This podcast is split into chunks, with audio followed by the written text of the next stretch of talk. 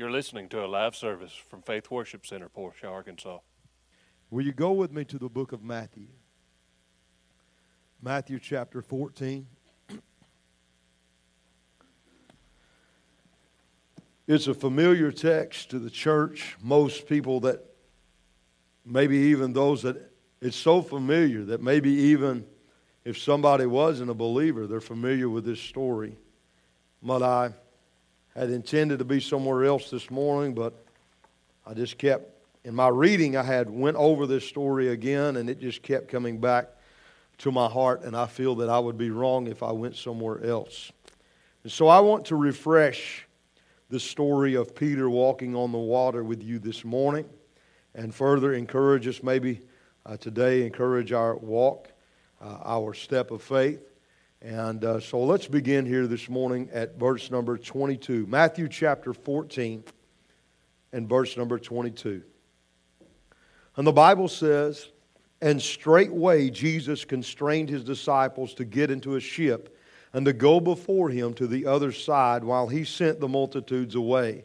And when he had sent the multitudes away, he went up into a mountain apart to pray. And when the evening was come, he was there alone. But the ship was now in the midst of the sea, tossed with waves, and the wind was contrary. And in the fourth watch of the night, Jesus went unto them walking on the sea. And when the disciples saw him walking on the sea, they were troubled, saying, It is a spirit. And they cried out for fear. But straightway Jesus spoke unto them, saying, Be of good cheer, it is I, be not afraid. And Peter uh, answered him and said, Lord, if it be you, bid me to come on with you unto you on the water. And he said, Come. And when Peter was come down out of the ship, he walked on the water to go to Jesus. But when he saw the wind boisterous, he was afraid, and beginning to sink, he cried, saying, Lord, save me. And immediately Jesus stretched forth his hand and called him and said unto him, O thou of little faith, wherefore did thou doubt? And when they come into the ship, the wind ceased, and they that were in the ship came and worshipped him, saying, Of a truth, thou art the Son of God. Would you look back with me one more time at verse number 31? Immediately, Jesus stretched forth his hand. He called him, and he said unto him, O thou of little faith, wherefore did thou doubt? I want to minister for a moment. There's a thought in my spirit, in my heart. I have heard this message preached, I don't know, and there's continued revelation that the church is yet to unfold, but I've heard this message preached in different ways. But one of the things that we have to be careful with this morning, I want you to hear what I'm about to say that we have to be careful with, is when we look at, O thou of little faith, where did you doubt? That it's very easy to come across in a way that, and some ministers have done it, or some preachers have done it, but to come across in a way to you, to beating you up because you didn't have enough faith to walk on the water. But the intent of the scripture is not to beat you up because you don't have enough faith to walk the, on the water. The intent of the scripture is to encourage you to take a step of faith that you've never taken before. If I beat you up this morning, I've done you no good. I'm not here to discourage you because you're at a place where you're struggling to take the next step of faith. Because all of us have been there or are there this morning. I'm not going to beat you up and say, you just need to take, uh, take that step of faith. It's not about that. It's to encourage you that if you'll take that next step of faith, Jesus will catch you if you fall. And you will see the hand of God like you've never seen it before. Oh, that's beautiful. So this morning, I want to minister. Why doubt the Lord now? Question. Why doubt the Lord now? Will you bow your head and will you help me pray? Father, I love you today. And I thank you, God, for your grace and for your mercy and love. And I thank you for the opportunity, Lord, one more time to stand and proclaim your truth to your people today. I'm asking in the name of Jesus that you would do something that I cannot do, and that is to move upon our hearts, to open our ears that we may hear, God, to open our hearts to receive, and Lord, to anoint me to deliver your already anointed word The task before me is greater than what I am, but I know that with your help, God, that your word will accomplish what it's sent out to accomplish. And we ask it, Lord, we'll be very careful to give you the praise, the glory, and honor. And we ask it in the name of Jesus. And everybody says, Amen. My mind this whole week has been stayed upon the believer living and walking in victory. And I'll tell you in advance, this morning. It's going to take me just a little bit to get to that text. I've got some things uh, in my heart that I feel like I need to say. But my mind has been stayed upon the believer living and walking in victory and not just uh, limiting victory, as I said last week, to uh, the alcoholic or the drug addict or somebody that is bound with an addiction, but the believer needs to experience continual victory over and over in our life. Amen? Amen. When you come to Jesus, there wasn't, uh, you may not agree with me. Let me say it like this. When I came to Jesus, there was more than one thing wrong with me. And so I, I, don't want this one thing fixed. I want to grow closer and closer to the Lord. And as I walk by faith and the Holy Spirit reveals things to me that is hindering my walk, well, He convicts me of it. I recognize it and say, Lord, I recognize that is there and it's not helping me. So I ask in the name of Jesus for you to change this in me and move it to me. And as the Lord removes things out of my heart, He's making room to put some of His things in my heart. And the result is I'm growing closer and closer to the Lord. And as a believer, that is what you should want. Amen. And so that's what we want this morning. And so last Sunday was spiritually difficult, uh, difficult service, and I, I, thought that I rambled through and I, I, tried my best to preach and to teach in regards to being set for deliverance when the children of Israel were coming out of the bondage of, of or the, uh, out of the bondage of Egypt. Sunday night, I had felt a spiritual, and we all did, hindrance like we haven't felt in a long, long time. But finally, the Lord broke through as we continue to press on, regardless of what we felt. I learned a hard lesson last Sunday. I had to, I learned to practice what I preach, that we don't go on what we feel, we go on what the word of the Lord was to our heart, and we trust God to do what He's done. And as we worked through that and we battled through it, well, listen, God done a work last Sunday night. A, great work in the hearts and lives uh, of His people, those that receive from the Lord. But uh, the Lord moved through it, and I'm thankful, so very thankful that He's done that, and I believe that He done a great work. But I have not left that thought. And in my spirit, I want to say some things this morning. It's needful for me to further encourage us as believers to trust God, uh, to, to do everything in our life that we are expecting Him to do. I know I'm starting off slow, but I promise it's for a reason. It's needful for me to further encourage us as believers that what Jesus accomplished on the cross of Calvary what Jesus accomplished on the cross of Calvary, listen, was not just for the sinner. It wasn't just for the sinner. And the church as a whole, to hear that message, it usually begins and it quits with those that are lost. But do you know that what Jesus done on the cross of Calvary was not just to get us saved, but it was to be there for us to place our faith in Him so that we would continually be changed and transformed into the image of Christ. One third of your Bible is given to justification and glorification. Two thirds is given to sanctification, the transformation of the believer. Listen, Jesus died on the cross of Calvary not just to save you, but to change us. And we keep our faith there. And it was to give continued victory over every bondage and every hindrance in the life of the believer that we may be, listen, that we may be a witness for Christ and continue to know and to believe and to experience that His grace is sufficient for anything and everything that I will face in this life. Now, faith in Christ and what He did on the cross of Calvary was how I started and how I was justified. Faith in Christ and Him crucified was how I walk, it's how I'm sanctified. Faith in Christ and Him crucified is how that I will finish and I will ultimately be glorified.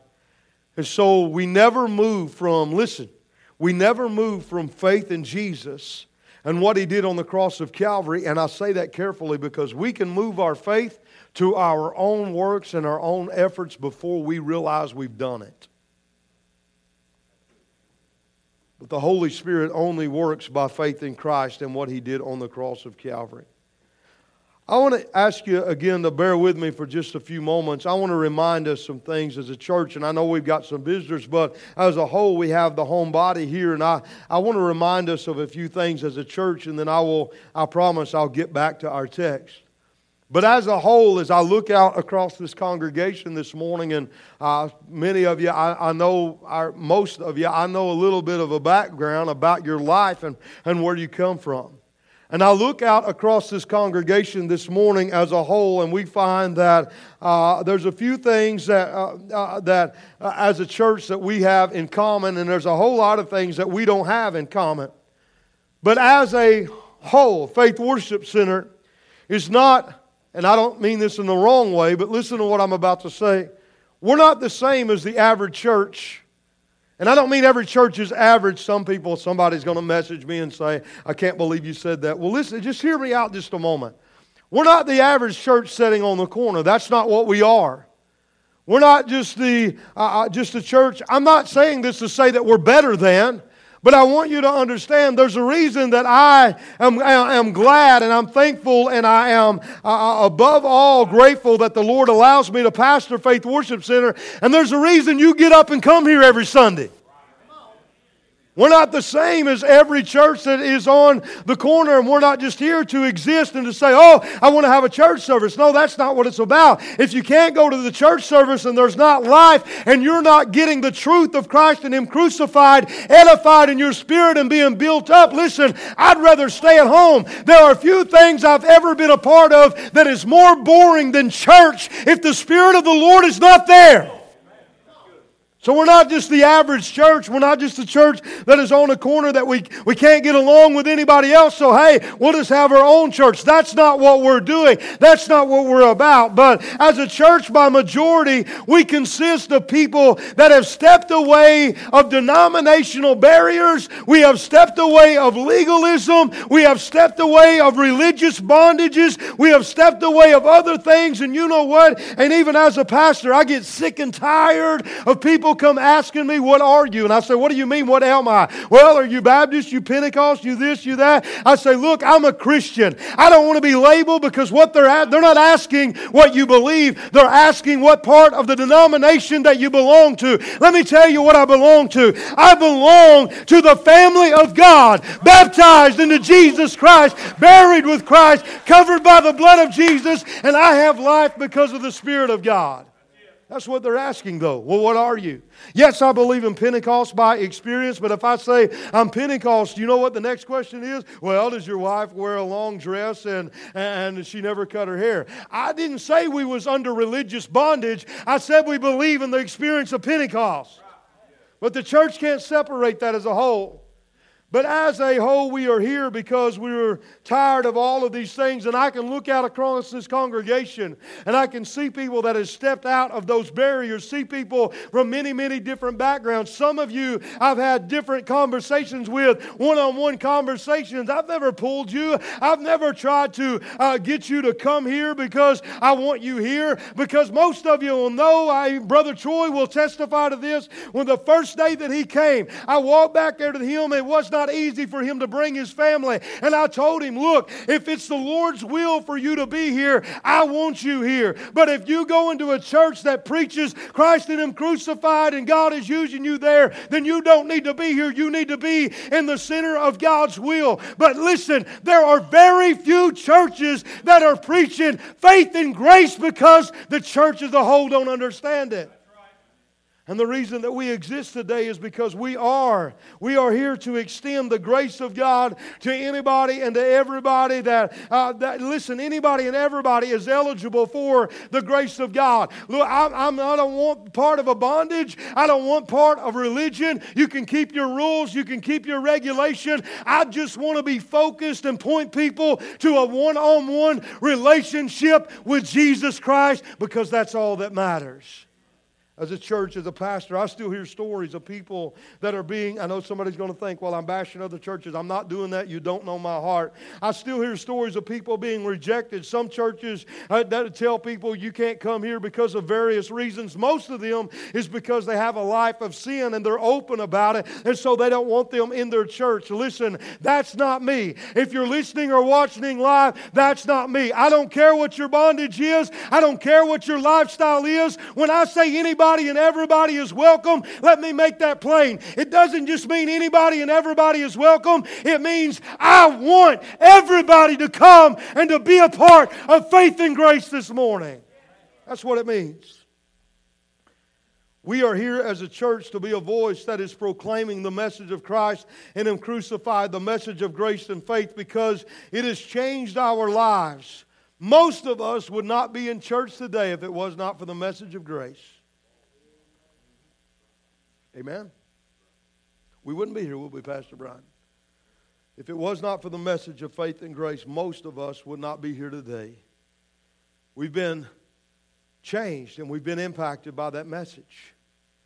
I remember for me when we were doing our Thursday night panels, and for those that have been asking, we've not just tried to quit, we're trying to. I'm not a start and stop kind of person. If I'm going to do something, let's be consistent and be all in. And the time we picked just wasn't consistent. And so, yes, we will go back to it. But for me, coming on to the revelation of being justified by my faith changed everything for me when I learned that God was not a big, mean God up there with an eraser trying to knock me out of heaven and erase my name, when I finally learned that He understood what He was getting when He got me and that I was justified by my faith, and the picture became clear to me that one day that I walked in, spiritually speaking, to heaven's courtroom, and when I walked in to heaven's courtroom and my accuser, uh, the devil, began to tell of all of the wrong things that I've done, and God asked me how I would plead, the only thing I could do do is say, I'm either guilty and be doomed forever, or I could look to Jesus Christ. Well, I found out that I could look to Jesus because He invited me to,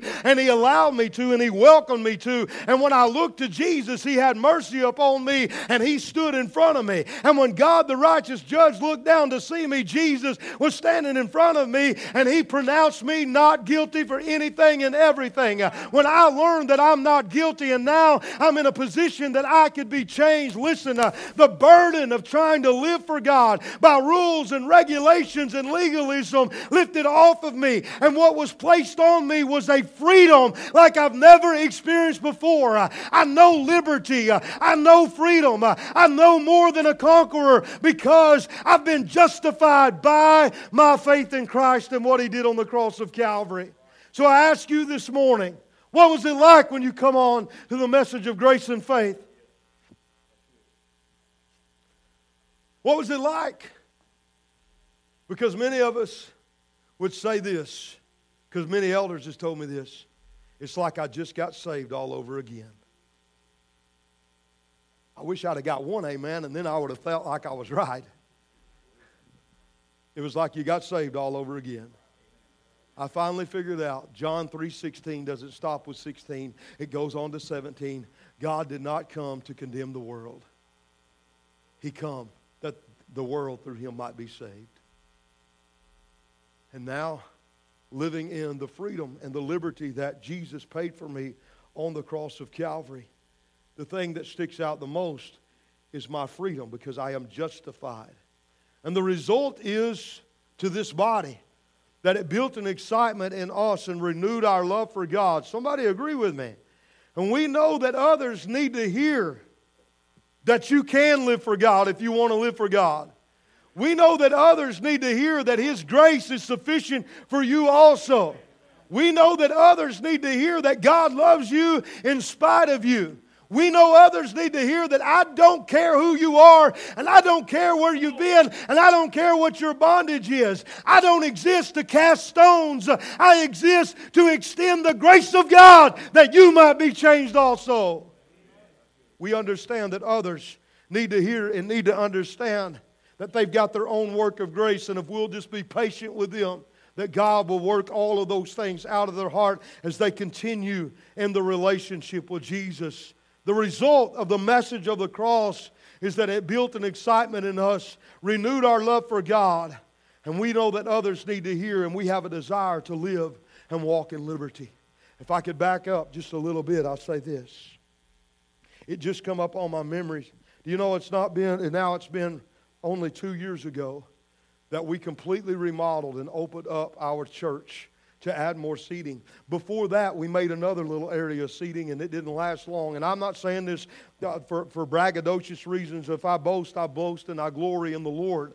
But we opened up a little more seating there, and the Lord filled that up. And then we went in here when they said COVID, and you've got to shut down. And I'm not good at shut down, and so you got to shut down for this. And I thought, well, we'll gut this thing and open it up, and we're not going to be uh, not supposed to. We'll try to comply, but we, you know, I'm not saying being ignorant. And so we opened it up, and then we began to add more seatings. And now, well, a few months ago, we bought property, and we've got plans already, going to build another sanctuary, another church, and everything is in the works, and we'll be coming to you about that before long. You know why that's happening? You know why a church in this day and this hour is continuing to grow? Because somebody got a hold of the message of the cross and it began to steer something uh, deep down in their heart that says, This, this is it. This is it. This is the truth that I've been looking for, and it's changing my life. And if it'll change my life, it'll change everybody's life. And that's where we're at. Now, the scripture all of a sudden begins to come, come, come alive to me. Where the Spirit of the Lord is, there is liberty. He's inside of me. The law of the Spirit of life has made me free from the law of sin and death. It's a law that God Himself has ordained. Who the Son has made free is free indeed. I have not received again the spirit of bondage, but I have been adopted into the body of Christ. Stand fast in the liberty wherewith Christ has made us free. All of these scriptures begin to come alive because I am free in my relationship with Jesus Christ. I think about the old song, the old hymnal that many have put away, but it says, Once like a bird in prison I dwelt. No freedom from my sorrow I felt. But Jesus came and listened to me. Glory to God. He set me free. he changed me. He set me free. And here's what I'm learning. I said all that to say this, and somebody's thinking, why didn't you cut to the chase? But nevertheless, here's what I'm learning as a church that has come on to the message of, of faith and grace. Teachers, preachers, listen to me. As a church that has come on to the message of the cross, to the believer that knows how to walk in God's prescribed order of victory, to the believer that has been being changed and altered. Do I got anybody in here that's being, being transformed because of their faith in Christ? Because of the believer that knows how to walk in the Spirit and has experienced that individual change. What is it that the enemy of your soul desires to take from you more than anything?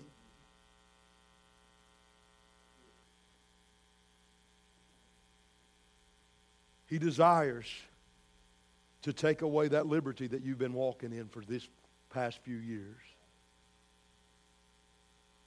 And if he can take that away, listen, he can make us begin to doubt, well, did the Lord do anything? And then make us begin to doubt as a church, well, what about the message of the cross? And everything begins to head in the wrong direction. I know this is different, but I, I think it's important. What is it that you that have walked in liberty and freedom for so long desire that the enemy desires to take more than anything? It's your freedom to live for God and your freedom to be changed. And if he can take that, he can stop you dead in your tracks and make you quit moving forward for the Lord. And if he stops us as believers, individual believers, he stops us as a church. Now, back to my text. Why doubt the Lord now? Our text is about Peter walking on the water. We've shouted about it, and we should. We recall the moment that he began to sink, and the Lord immediately grabs his hand and rescues him.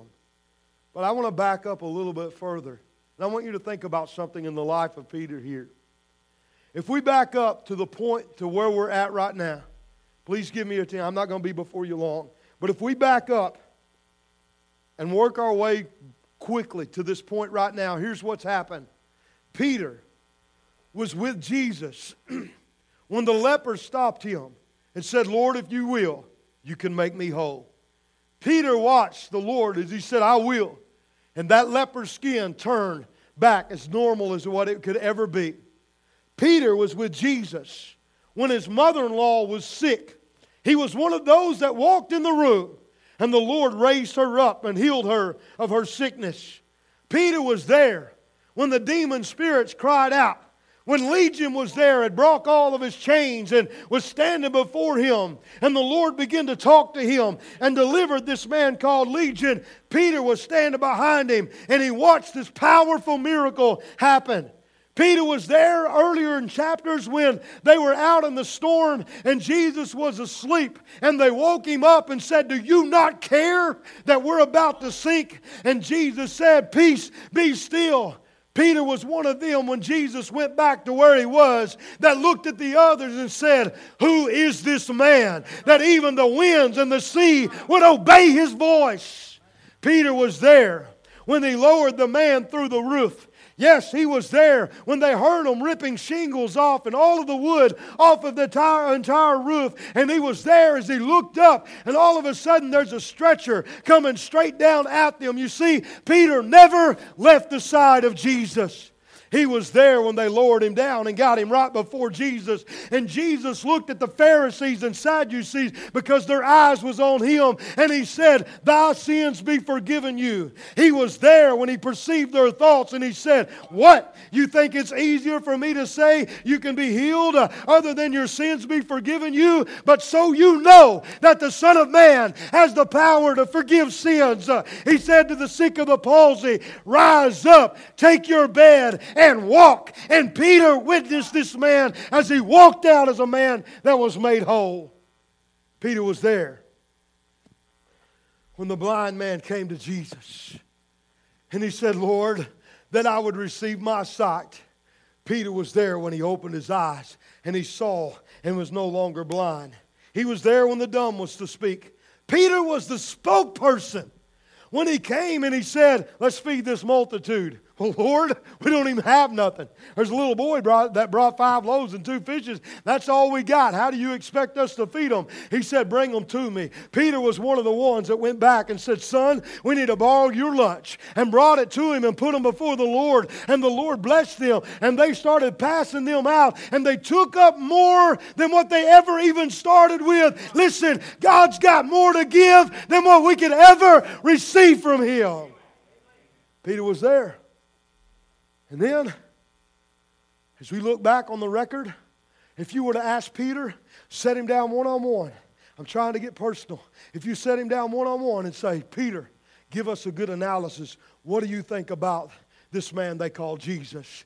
The only testimony that he could say is this Oh, He's the Son of God. When he was asked, forefront, when he was asked, Who do men say that I am? Thou art the Christ, you are the Son of God. He said, Peter, flesh and bone has not told you or revealed this to you, but my Father which is in heaven. If you set him down and interviewed him, Peter would have to say, This Jesus uh, is the Son of God, and he's never failed me, and all things are possible if you believe upon him. Now, watch this. He gets to the place, they're in a boat. Go to the other side. He is now at the place where the storm is rocking the boat, throwing it every which way. The waves were coming over. If Peter was scared, it was bad because it's not the first storm he'd been in. He fished for his life. That's what he did. Now, I want you to think about this. All of a sudden, they see Jesus. They're not sure it's him, but he comes walking on the water. Lord, is that you? Yeah, it's me. Peter testing. Well, oh, Lord, if it's you, then bid me to get out of the boat and come to you. Jesus said, Come on. Now, there's a step of faith. So Peter gets out of the boat and he starts walking to the Lord. And he gets distracted by the storm and he begins to sink. And the Lord, when he cried out, Lord, save me, God didn't wait. If you cry out to the Lord to save you, he won't wait. That's what he's That's what he wants to do. And the Lord reached down immediately and pulls him up. And he said, Wherefore did you doubt? So my question is this. If Peter had seen him do all of this before, if Peter, if you sat down and you interviewed him and all he could say about him is he never failed and there's nothing he ever come against that he, he wasn't able to accomplish, then why would he doubt the Lord now? Why now? To be honest with you, think about this. He's doubting the Lord that the Lord could keep him above the. I mean, two seconds before this moment, he's walking on water. Two seconds before. And he's walking on water. Why doubt the Lord now? And so, in my spirit, is this I don't know what all you have seen God do in your life. I don't know what all He has broke, what hindrances He's already removed. I don't know how far that the Lord has brought you individually. But I know that if you've been serving God very long at all, you know what it's like to be through the fire. You know what it's like to climb a mountain. You know what it's like to be in the valley. You know what it's like to have marriage trouble. You know what it's like to have trouble with your children. You know what it's like to have your health in trouble. And if you look back, there's no way that you could say that God ever failed you. So my question is, why doubt the Lord now? Why would I doubt him now? Oh, I feel that in my spirit. I want to preach. David had a conversation, maybe a little insight of why we would doubt the Lord now. David have a conversation with Saul. He gets to Saul, comes to feed his brothers. There's the giant Goliath screaming and hollering, defying the armies of the living God. David has a conversation with his brothers. They say, Go on back to those sheep. Where did you leave them with? Making fun of him and mocking him and everything else. That's where most of us run and go back because we get a little pressure on the outside. David goes and has a conversation with Saul. Saul says, Are you sure? Yeah, I'm sure. Well, I tell you what, you can wear my armor. Tries to put it on, takes it off. I haven't proved these things, Saul. Well, I don't know what makes you think. Here's something we did not know. Here's what David said Saul, I was watching them sheep one time with my father. There was a bear came. I grabbed that bear by the beard, took that sheep out of his mouth, delivered him. The Lord help me. And then Saul, there was another time a lion came. The power of God came upon me. I grabbed that lion.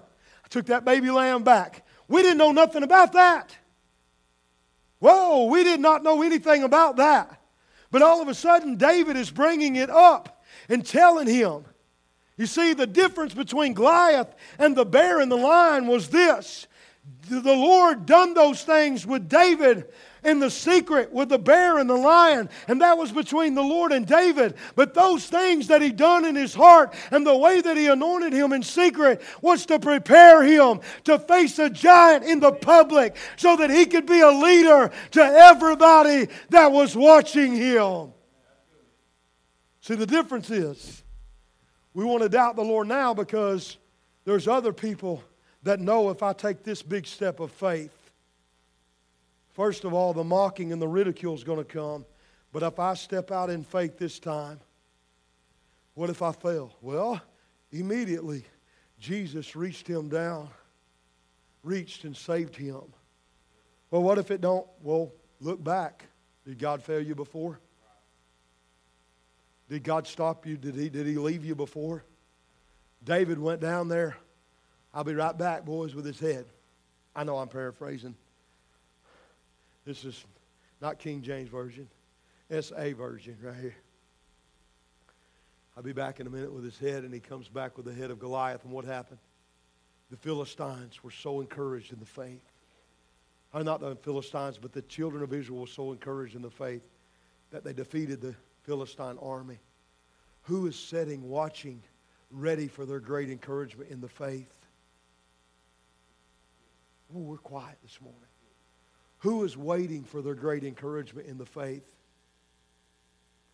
Looking for somebody that would take that step of faith. I want to ask you if the Lord has done so much in your life already, why would we doubt him now? I'm not trying to beat you up and say, you don't have enough faith. I'm not doing that. I'm just saying this. If he's never failed you before, you have no logical reason to believe that he's going to fail you now. Oh, that's good preaching. Thursday or Friday, I don't remember what day it was. I'm going to say this and I'm going to go ahead and hush. I don't remember exactly what day it was, but I got a little I got a little colt. Two-year-old colt. I'm pretty proud of her. Possibly the best colt that I, I personally have ever started as far as just wanting to learn. Been a few times she's been ahead of me trying to figure out what I'm doing. And my dad's been coming over in the morning when he's not working and he's been riding with me and, and he'll he'll get in there and we're riding next to each other, we're talking, we're just father, son. He thinks we're just riding. And really we're making memories never be able to be replaced. But Thursday or Friday, and I don't remember what day it was, this colt has got now about 25 rides on her. I'd have to look at my marks. And I'm at the place, I, I, take, I was taking her slow. I even called my brother last week and I said, I'm having trouble getting her to stop like I want her to when I'm in a trot. I just can't get that. He said, Well, there's no need going any further. You need to stay right there. And so Brian started a lot of colts and knows a lot about them. And so all of a sudden, it just began to click. And I would say, Dad, watch her. I want you to watch her footing and see where she's at. And he would back over in the center of the arena. I'd come along there and I'd ask her to stop. And she got to where she's locking up real quick and then immediately tilting her head and she's backing up. She's just doing real good. So I said, Dad, I think she's ready for the next step. I'm going to go ahead and push her on or ask her to go into a lope and see where we're at. I'm going to let her feel it out. So he said, All right. So he backed over to the side, give me the free rein of the where we're riding and the pin there. And I start getting her in a trot and I start letting her go a little bit faster and a little bit faster and a little bit faster. She's still in a trot. Feels like we're trotting 100 mile an hour. I'm thinking, break over sometime. And all of a sudden, this colt tripped. Could have been bad. She tripped. I moved my feet out of the stirrups getting ready. I was looking for, uh, it was about to be an eject button, whether I wanted it or not. But she went to trip, got her head low. I thought she's going to trip and fall on over. And I was looking, I was ready. There was a panel there, and I was going to jump and grab it. And when she went to trip, she got her head down, and all of a sudden she got back up. And I stopped her, and I just petted her. And I, I looked at him, and Dad's eyes was big, and I said, I'm going to try her again. He said, You think she's ready? And I said, You know what I think? I think I've got her attention now. And I think now that I got her attention, she's paying attention. And she'll be more careful. She won't trip this next time. And I got about halfway around the riding pen, and she broke over. Do a good lope, and I let her hit three or four and stopped and petted her. And we done it again about four or five times, and she's just eloping like a broke horse. You see, she did not know that she could trust me in that next gait, that next lope that she needed to reach into. But when she about tripped and fell, and I didn't whoop her and scald her for it, I rubbed her let her know it's okay. And we got up and went again. She fell right into it. I think too often we are afraid that we're going to trip and fall, that the Lord is just going to disregard us and say, you're not never going to work and I'm not never going to be able to use you. When the truth of the matter is, even at the moments that we trip, our attention is given more to the Lord. Listen, if you trip or fail, you'll pray. And the moments that we start to trip and fall and fall on our face, and we begin to pray, and the Lord lets us know that everything is all right, the next moment is usually when we fall right into it and we're just moving on with the Lord. So I come to ask you a question. If you're at a, a place where you're saying, I've got content with my walk with God, I've got content with the hindrance, I've got content with not going any further, I just want to ask you, why would you doubt the Lord now? If you look back, He's never failed you. He's probably set you up for this moment right now. He won't ask more of you than what you're able to give. So I come to encourage you to take that next step of faith, to trust the Lord, and to allow Him to use you so that others may be impacted and affected by your walk. Why doubt the Lord now? The same God that saved you is able to help you in this situation. The same God that's brought you this far will be the same God that will see you through. All things are possible if we can believe upon Him. And that means in your own heart and in your own life. There's nothing about you that the Lord can't change if you will trust Him and you will believe Him. Will you stand with me? What do you got?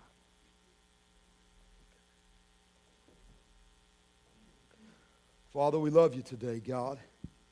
We thank you for your grace and for your mercy and for your love. We thank you, God, for the power of the Holy Spirit that still moves upon the hearts and lives of people. God, I'm so thankful today that I can testify of your grace. I can testify of your mercy. And I can look back in my life and I can say, Lord, you've never failed me. You've never forsaken me. I have fallen a few times. I have failed you a few times. But you've always been there to pick me back up and to help me upon the way. God, I ask today in the name of Jesus that you would move across this congregation. We are a congregation that loves you, God, and a congregation that desires to serve you, Lord, and just to allow you to work in our heart and in our life. We have stepped out in faith and said, God, use me. Lord, use me. Today, God, as you, as you put your people in a position where you can use them, God, to impact others, I'm asking that you would give us the strength to make that next big step, to not doubt you now, but to go forward and allow you, your will, to be done in our heart and in our life. And I ask it in the name of Jesus Christ. With your head bowed and your eyes closed, I just simply ask you this morning, simple altar call, for you to search your heart, allow the Holy Spirit to inspect your heart. You say, you know what? That's me. There's a hindrance. There's a reason that I have not moved forward with the Lord because I know that within myself I'm going to sink. I'm going to fail. I'm not here this morning to make light of your situation. I'm not here to tell you to get over it. I'm not here to tell you that your faith is not enough. I'm just here to tell you this that if you'll make that next step of faith and let God do what He wants to do, that you will find the same God that never failed you in the past, He won't fail you today. Why doubt the Lord now? If that's you this morning, if the Lord has dealt with your heart, I want to give you an opportunity to come, to find yourself a place to pray. Say, God, help me to trust you. Help me to believe you, Lord. Help me, God, to keep walking by faith. Right now, would you come? Others are already coming. Would you come? Come on, would you come? Come on, would you come this morning? Come on. Come on, would you come? It's a good time to pray. It's a good time to say, Lord, help me trust you. God, help me to trust you and help me to follow you, Lord. He's got a plan for your life. He's got a plan for you. Can I get some people to help me work the altars? Would you come and find somebody and pray with them? I need some help this morning. I do need some help this morning. If you could help me, it means so much for somebody to have somebody's hand upon their back praying for them this morning. Would you come help me? I need some help this morning. Church family, would you help me this morning? I need some help. I need some altar workers this morning. Would you help us today? Would you help us today? Come on, church family, find somebody and pray with them. This is your brother, your sister in Christ. Lift him up this morning. Would you come today? We need some help today. Thank you, Lord. Whatever you feel. Walking around these walls, I thought by now they'd fall. But you have never failed me yet.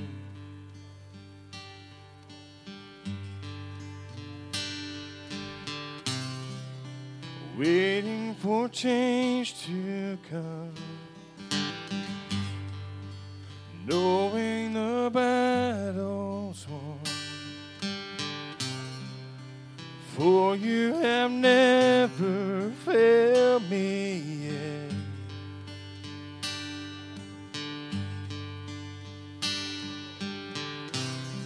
Your promise still stands. Great is your faithfulness, your faithfulness. Still in your hands. This is my confidence. You never fail me yet.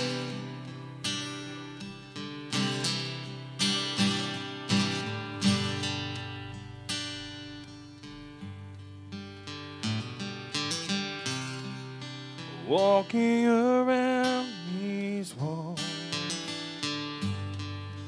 I thought by now they'd But you have never failed me yet.